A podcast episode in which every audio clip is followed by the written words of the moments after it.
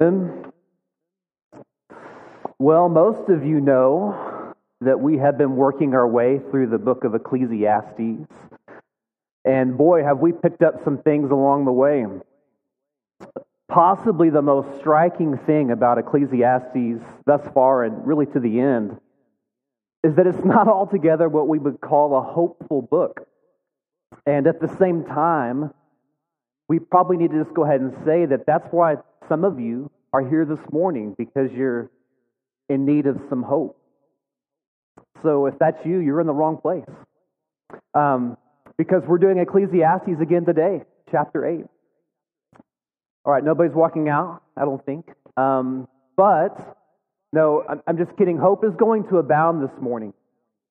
And we are going to see some hope from Ecclesiastes, but largely we're going to see some hope from other parts of Scripture. All right, if you haven't been with us, as we've been working through, you also need to know that Ecclesiastes has shown itself to be really just a slap in the face. It's intended to tell us all to wake up from our daydream. You see, we're all living this kind of illusion that our lives, that what we do, that it that ultimately matters. But Ecclesiastes comes along and says violently, it, it, it doesn't. Your life, the things that you're trying to accomplish, actually don't matter because, like billions of people that have come before you and me, one of these days we're going to die, and all of our work, and all of our love, and frustration, and longing, and all of those unanswered questions that we have, it's all going to die with us, along with everyone else that we know, and we're all going to be forgotten forever. That's the message of Ecclesiastes. Now, we know from reading the New Testament, and Jeremy has brought this out wonderfully, that you know, a life lived in obedience to the Lord does have lasting impact. That it does matter if we are living our lives in worshipful obedience to our Father, that there's reward for that obedience, for our love that we have for one another and for our neighbor, that there's reward for our worship filled lives toward God. But only if we're living with that mentality, right? Everything else, Ecclesiastes tells us, it's all for naught. But there's something else that I want us to remember as we're reading this book that the writer of this book, maybe it was King Solomon, we think probably it was, although he perceived and understood much, and he was an exceedingly wise person, there were still things that were hidden from Solomon because he was not God. Despite all of his knowledge, power, and wealth, after all, Solomon was just a man. And all, he did, although he did have really true wisdom from God, he lived in a time prior to God's most full expression of wisdom. And so the writer of Ecclesiastes didn't know what we know today, or what we can know today. He did know and trust the character of God, but he didn't have as clear of a picture of what God was going to do as we have and has been revealed later in Scripture. And look, it's not because we're modern or because we live in a scientific age or because we have Google. All right, look, I think that Solomon would have geeked out over all of the technological advances, the scientific discoveries that we've made. But his big question, such as, why do bad things happen to good people? Why do evil, evil people use and abuse others and get away with it? Is there any ultimate justice? These big questions that Solomon had still remain unanswered. Over the centuries, from all over the globe, university professors, philosophers, religious leaders, they have all wrestled with these big questions and they have brought us no closer to, to any satisfactory answers. I'm going to oversimplify things a bit, but Western culture largely has just said, look, we don't know the answer to those questions. Carpe diem, right? Latin for seize the day. More recently, it's YOLO, right? Drake for you only live once, right? And the idea here is you just make the most of what you have, the opportunities that you have, the days that you have to live life to the fullest and don't worry about the big questions. Eastern culture has largely kind of dealt with these things in terms of karma, right? You do well, you do things that are good in this life, And whatever the next life looks like, you'll be rewarded for good or for bad, depending on, you know, it all, it all corresponds. But we know from God's word that has been revealed to us that all of these ideas are at best just scraps of truth. And at worst, they're distortions of the truth or just outright falsehoods. And they're intended to lead us away from a living God who is personal, who connects with us, who loves us, who's involved in our lives. And he has sent the person of Jesus to actually rescue us from this broken world. That's the God of Scripture.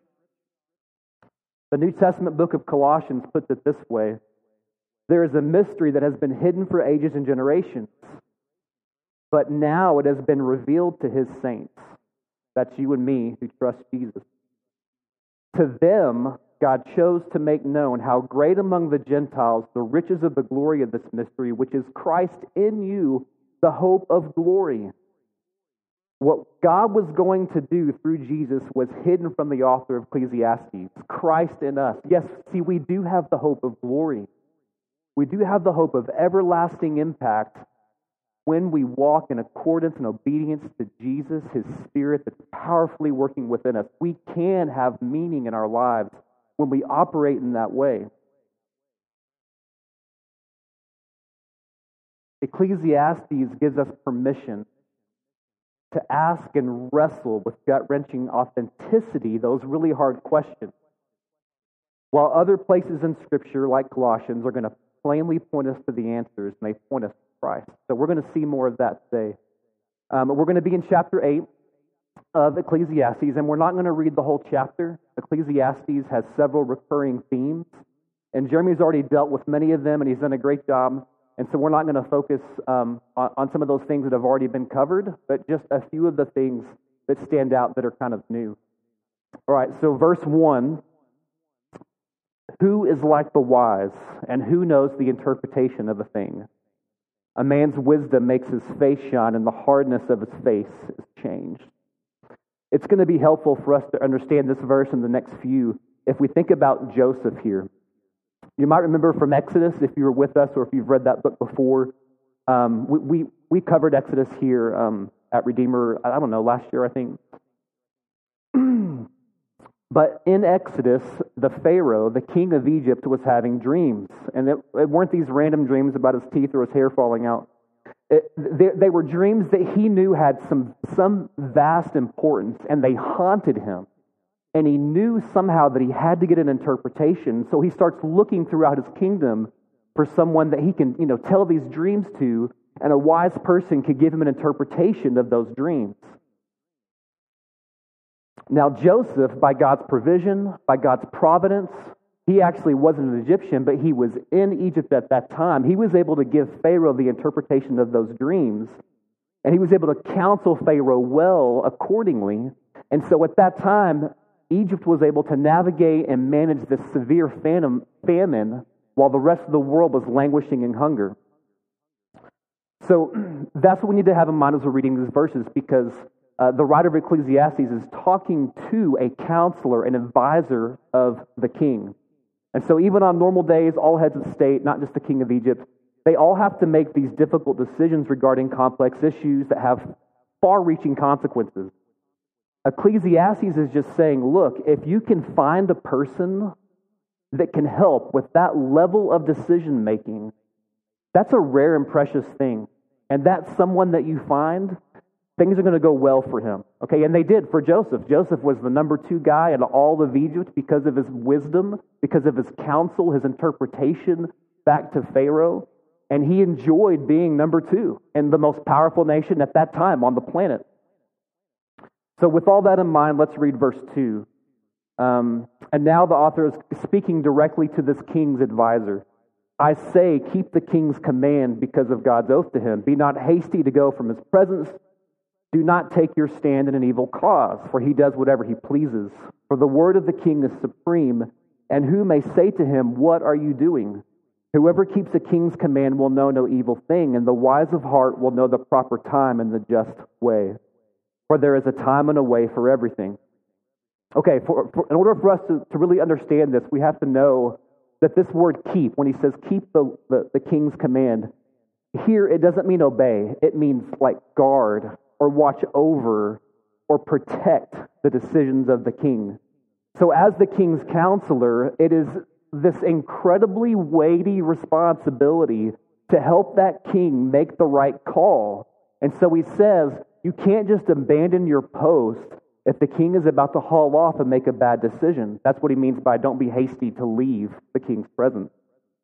At the same time, there's also a right way to try to influence that situation. When the king is about to do something terrible, the second part of his advice is don't take a stand in an evil cause. In other words, it's not going to go well for that advisor if you just brazenly disagree and call the king an idiot.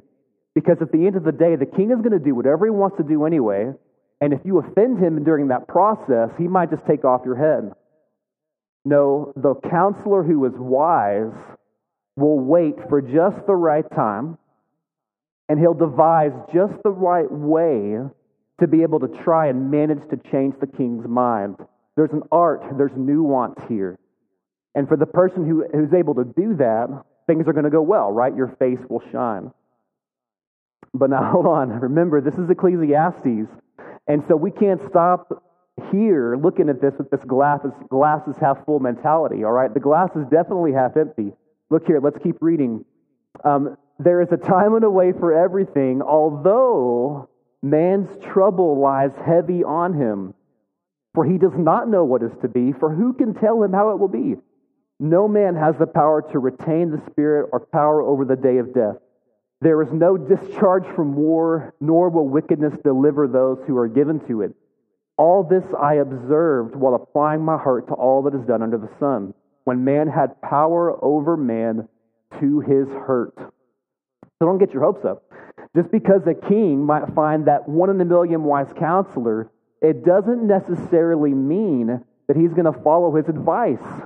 So that all of us peons underneath are actually going to have good lives as a, as a result. Okay, this might start to sound familiar to you, okay? We don't live under a king, but every one of us lives under imperfect, broken, selfish people who are in authority over us in some way or another, right? If not a king, then a president, a governor, congressman or congresswoman who's writing laws, or a judge who's making decisions that affect everyone right? This is our day, and it has been a hotbed, maybe more so than any other time in our lifetime. Many of our leaders are corrupt and inept.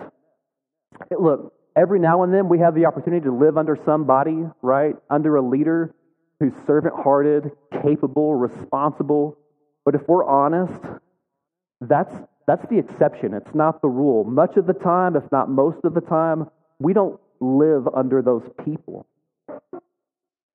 Here's the thing, and it doesn't even matter if they have a wise advisor. There's no shortage of people who know wisdom. And a lot of those people are actually speaking to our leaders, but there's no guarantee. That's what Ecclesiastes is saying. There's no guarantee that they're actually going to even listen. They may not listen to the voters. You might call your local congressman and they may not listen to you. They don't have to. They still have the opportunity to abuse us, and they do. They might rob us through unnecessary taxes or wasteful spending. They might send us to war. They might c- continue to gain more and more control over the details of our lives. They might ask us to work more and more while they make themselves rich off of our efforts or they're just going to make dumb decisions that we're all going to have to live with. And in some extreme cases, they might make some decisions that would even cause some of us to die. And although that extreme thing is not maybe a daily occurrence in our country for everybody in our time, for much of human history, and today certainly in other nations, that's exactly what happens. And it's not all that uncommon. People suffer terribly and die because of ambition and greed of their leaders. So for some of you, your blood is boiling right now, right? Because you're watching Fox News and you're watching CNN and you're paying attention to what's going on. and you're just constantly frustrated and angry about the things that are happening in our country and all over the world. And I want you to know that if you're angry, it's okay. You should be. It's okay to be upset, to be frustrated about the things that are happening because we should feel that way when people are oppressed by their leaders who should be shepherding them. It's right for you to feel angry. But listen, Scripture does not call us to stay there and boil in anger. And it's for our own good that we don't, and it's also for God's glory. So if you're like me and you need to see good leadership, we have to look at Jesus. Because if you don't, you don't stop looking at all that's wrong and start looking at something that's right and perfect, you're going to become embittered. Because you're going to have these high ex- expectations for sinful people and they're not going to live you're not going to live up to them and you're just going to become bitter because it's not going to change until Jesus returns. Philippians chapter 2 says it this way. Here's our hope. Okay? Let each of you not look only to his own interest, but also to the interest of others. Have this mind among yourselves, which is yours in Christ Jesus, who, though he was in the form of God, did not count equality with God a thing to be grasped, but he emptied himself by taking the form of a servant being born in the likeness of men. And being found in human form, he humbled himself by becoming obedient to the point of death, even death on a cross. Therefore, God has highly exalted him and bestowed on him the name that is above every name, so that at the name of Jesus, every knee will bow in heaven and on earth and under the earth, and every tongue will confess that Jesus Christ is Lord to the glory of God the Father. Yes, that's what we're looking forward to, to that time when our perfect servant hearted leader will be elevated to the position that he rightfully has earned, deserves, and can carry out. He's going to rule over all the nations of the earth, and he's going to do it justly, competently, unselfishly, according to that humble character that he demonstrated on the cross. Jesus is the perfect leader He's the one that we long for today, and we have to look forward to that time when He takes that position, fulfills that role. Because if we don't, we're just going to get mad and we're going to stay that way. We're going to look forward to that time in the future. And in the meantime, look, we're going to pray for our leaders that they might be saved, that they might come and become come alongside Jesus and become like him. He's a good model for leadership. We're going to pray for that and we're going to vote. And some of you might actually even run for office. Go for it. Model Jesus in that. But in the meantime, ultimately, what we're doing is we're resting in a future time when Jesus will be that perfect leader that we long for. Okay, back to Ecclesiastes, verse 10. Then I saw the wicked buried they used to go in and out of the holy place and were praised in the city where they had done such things. This also was vanity.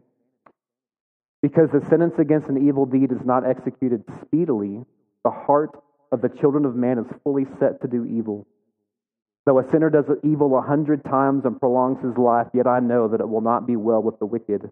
Neither will he prolong his days like a shadow, because he does not fear before God. Um, it sounds like there's some contradiction here. You know, he's saying, look, you know, evil people, you know, they win the day, but you know they don't. We'll, we'll get there. Okay, he's describing some religious people who use their spiritual persona as a covering to do evil. Okay, we've talked about government officials. Now we're just talking about religious people. Now every religion, every denomination has some bad eggs. Most of them get exposed in this lifetime, right? and they're removed from their positions. It's public, it's shameful, it's terrible. Um, and, and it, ha- it, happens while they're alive, and we hear about it. And uh, just to illustrate this kind of thing, um, you know, you might think about the widespread abuse um, of the Catholic Church. It was revealed, uh, began to be revealed in, in the 1980s, um, all throughout the 90s, early 2000s. Horrible, horrific things that were done. Um, more recently, you might think, just so you know, I'm not you know picking on the Catholic Church. Um, author apologist Ravi Zacharias. Turns out, powerful ministry for decades, but for at least the last 10 years of his ministry, um, he was found to be, have been involved in some egregious, terrible sin where he was abusing people that he should have been shepherding.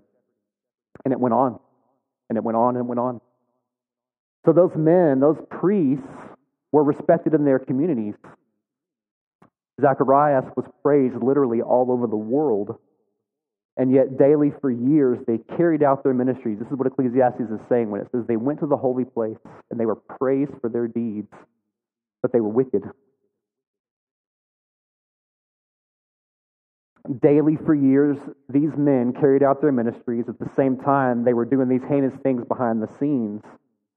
This is what Ecclesiastes is lamenting, and it's asking this question How can God let these things go on for so long? And because there's no quick recourse, these people are even emboldened to continue in this sin and just keep doing evil things. Well, um, Ecclesiastes does offer a, glim- a, glimmer of hope here. It says this. Um, it says, Look, I'm wrestling with this thing that these people are, are doing what they're doing, and yet I trust the character of God. Even though He's not executing justice now, I know at some point the wicked will get what they deserve. Okay? So the author of Ecclesiastes has this shadow, this idea of God's character, but we have Revelation chapter 20. So you can turn there if you want. It, it, it paints a very vivid picture of this judgment, this execution of justice that we long for. This is verse 11. Then I saw a great white throne on him who was seated on it. From his presence, earth and sky fled away, and no place was found for them. And I saw the dead, great and small, standing before the throne, and books were opened. Then another book was opened, which is the book of life. And the dead were judged by what was written in the books, according to what they had done. And then in verse 15 it says this if, And if anyone's name was not found written in the book of life, he was thrown into the lake of fire.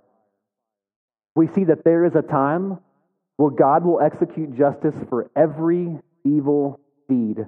And we can rest in that. As you wrestle with these things that you're seeing in our world, you can rest in that.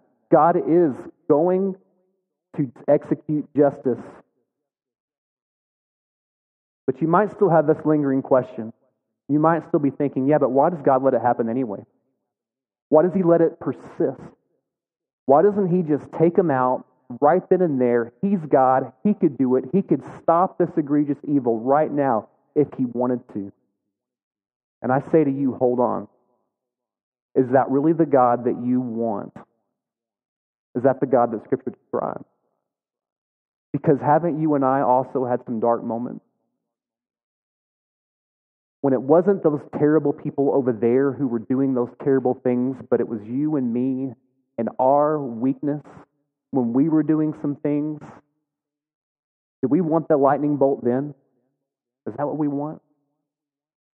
No, we are grateful for God's patience, for His grace, for His kindness, for His waiting for us, for us having the opportunity to repent and turn when it's us, we need that. We want that. So we have to be careful not to just say, God, strike them down, because we are in need of grace also. Look, God's going to pour out his perfect just, his perfectly just wrath on evildoers in the future. But I want to tell you something else, and this might really blow your mind. Some evildoers are not going to experience that wrath because God has already executed justice on a substitute. And these are the ones, by the way, whose names are written in the book of life. 2 Corinthians 5.20 tells us about this. This is Paul writing to evildoers in the first century. And uh, not necessarily to the evildoers who have, you know, uh, sinned very publicly and have been shamefully brought down from their positions. These are run-of-the-mill evildoers like you and me. And they're probably sitting in a church service in Corinth and here's what he says We implore you, evildoers, on behalf of Christ, be reconciled to God. For our sake, he made him to be sin who knew no sin, so that in him we might become the righteousness of God. Jesus was our substitute. There are some of us who love and trust and believe in Jesus. We're not going to have to answer for our sin. And it's not because we're better, it's because Jesus answered for it on our behalf. He received that wrath that we deserve. So when we're struggling with evil and the suffering it causes in our world, we can find solace in two places. First, God's already punished sin on the cross. And so now, whenever we see someone who's committing these awful, terrible sins, we can pray for them. And when we're praying for them to know and trust Jesus, we're not only wanting them to receive the grace that we've received, do you realize that we're also asking for justice to be served? We are. We're asking for justice because that's what God did. At the same time that He's extending grace, He's also executing justice on Jesus. And so both things are satisfied. God is loving and forgiving and forgives, and at the same time, He is just. The second way that we can find solace is to know that, look, people who don't turn, who don't repent in this lifetime, their evil deeds will be punished. Revelation 20 tells us that. Okay, one more reading from Ecclesiastes, uh, chapter 8, verse 14. There is a vanity that takes place on earth, that there are righteous people to whom it happens according to the deeds of the wicked and there are wicked people to whom it happens according to the deeds of the righteous. I said this also is vanity. Look, this is an age old question. Um, and to illustrate it, let me just say this. Um, following the horrific events of September 11th, 2001, you might remember that people were asking, Where was God on that terrible day? And what they're really asking is this if God is real, why did he let those 3,000 good, innocent people die at the hands of evil men? Another example. Some of you might also remember the earthquake that occurred the day after Christmas in 2004. Um, this one didn't get nearly as much press, but that earthquake resulted in a tidal wave in the Indian Ocean, and it killed in a matter of hours over 230,000 people in Indonesia and Sumatra. And so we, along with Ecclesiastes, are asking why do bad things happen to, good people? The people who were killed by that, that tidal wave, men, women, and children. Everybody. I mean, it didn't, it didn't select. It didn't select out the evil, you know, the most evil ones in that land. It just killed everybody. We, and we have this idea that, like, look, shouldn't things like this is what Ecclesiastes is saying? Shouldn't things like that happen to really bad people? And shouldn't the, you know, the good people, shouldn't they be spared those tragedies? And we want this so badly when we see these events occur that we'll even start to say, some people will even start to say some pretty dark and judgmental things. Um, I remember when that after that happened, um, that people, you know, someone saying, "Look, the reason why God did that is because those people in Indonesia, well, they're not Christian." Wow, or whenever Katrina hit in 2000, um, oh, I forgot what year it was, but when Katrina hit New Orleans, I remember people saying, look, God hates all the licentiousness that happens on Bourbon Street, and that's why that happened. We want to be able to say, bad things happen to bad people and good things happen to good people, but Ecclesiastes reminds us that's just not the case. And the problem also with this kind of thinking, frankly, is Jesus and what he says about this issue. I want to read from Luke 13. Um, Jesus is, is just, he's teaching, and it says that there were some, this is verses 1 through 5, there were some present at that very time who told him about the Galileans whose blood Pilate had mingled with their sacrifices. And Jesus answered them, listen to this. Do you think that those Galileans were worse sinners than all the other Galileans because they suffered in this way? No, I tell you, but unless you repent, you will all likewise perish. Or those 18 on whom the tower in Siloam fell and killed them, do you think that they were worse offenders than all the others who lived in Jerusalem? No. I tell you, but unless you repent, you repent, you will all likewise perish. the events that we're reading about here in Luke, these were the 9 11 and the, the tsunami events of that day. Did you catch that? There's these people who were victimized by murderers. And Jesus' followers are asking about this. And they're basically saying, look, didn't those people deserve it? And then it also talks about this, this tower that fell, this tragedy that happened. And Jesus is saying, Look, I know what you're thinking. You're thinking that tower fell because those people must have done something really bad and they deserved it. They're just like us. And that's what Ecclesiastes, when it says, Look, there's nothing new under the sun, that's part of what he's talking about. Those events that happened then, and people are asking, Why did this happen? Those things happen in our lifetime too. Just different events different people, different victims. But it's all the same, and we all want to paint it the same way. But what the Bible tells us is look, there actually are no really good people. And here's what I mean by that. Sure, by the grace of God, there are some of us who are really trying to walk with the Lord. When we sin, we repent and we turn and by God's grace, we're really trying to please Him. But what the Bible says is that those people are way fewer than we might think. And at some level, and this is repeated all throughout Scripture, there is no one righteous, not even one.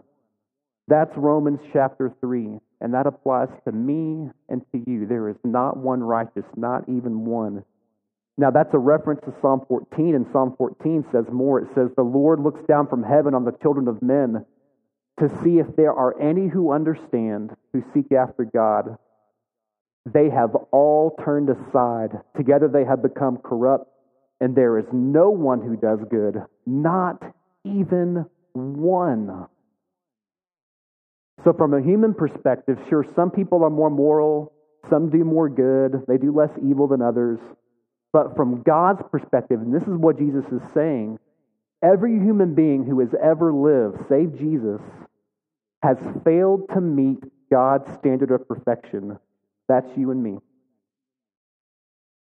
And we're not even close to hitting the mark. We all have flaws. We all have selfishness and sin that we cannot shape. And as you begin to read more of Scripture, you know, it says it plainly there, but as you begin to read about the, the, the heroes of the faith, even, what you're going to find out as you read about those events and those decisions that they make, man, they make some really bad, God dishonoring decisions pretty routinely. And even those who are lifted up as leaders in the faith, man, they've got some really, really heinous sin. None of us would be innocent before the Lord. They're sinners. And the scripture is just like you and me. So Ecclesiastes is saying, look, it just doesn't seem right that the obviously wicked and you know are, are blessed with long life and that those who are trying to honor God and just you know just make a living and just do good that sometimes they get a raw deal sometimes they get sick sometimes they suffer sometimes they um, they die young it's a difficult thing to understand, and that's why Ecclesiastes calls it a vanity. It's a hard thing to grasp because it disagrees with our sense of justice. But Jesus answers that question. He says, actually, we all deserve death. Any calamity that you see should be a reminder of our own depravity, our own frailty, and our need for the Lord. All of these things should direct us back to God, to our, and it should remind us of our own weakness and need for Him. So we had better get right with the Lord. And the only way to do that is to trust Jesus. John 3:16 reads this this way. For God so loved the world that he gave his only son that whoever believes in him should not perish but have eternal life. So Ecclesiastes and the rest of scripture is going to remind us of the broken world and it reminds us of our broken selves. But it doesn't stop there. It's going to point us to Jesus, who is the fix. He began to fix that, all the brokenness in us and in the world on the cross, and He is going to complete that work when He returns. He's in the process right now, by His Spirit, of changing us into people who look more, act more, think more, feel more, worship more like Him. He is working to be the fix, but we have to trust Him. We have to let Him work. We have to embrace that work. And then we can trust that in the future, all of that work will be complete, knowing that this actually is not our home. All the things that happen here, the corruption, the abuse, these things are temporary, and we can trust that at the end of the age, things are going to be made right. So um, the, the, the, band is about to come up, and uh, they're going to give us an opportunity to worship in response to his word this morning. I would ask that you would do that in whatever way the Spirit is leading. Let's pray together.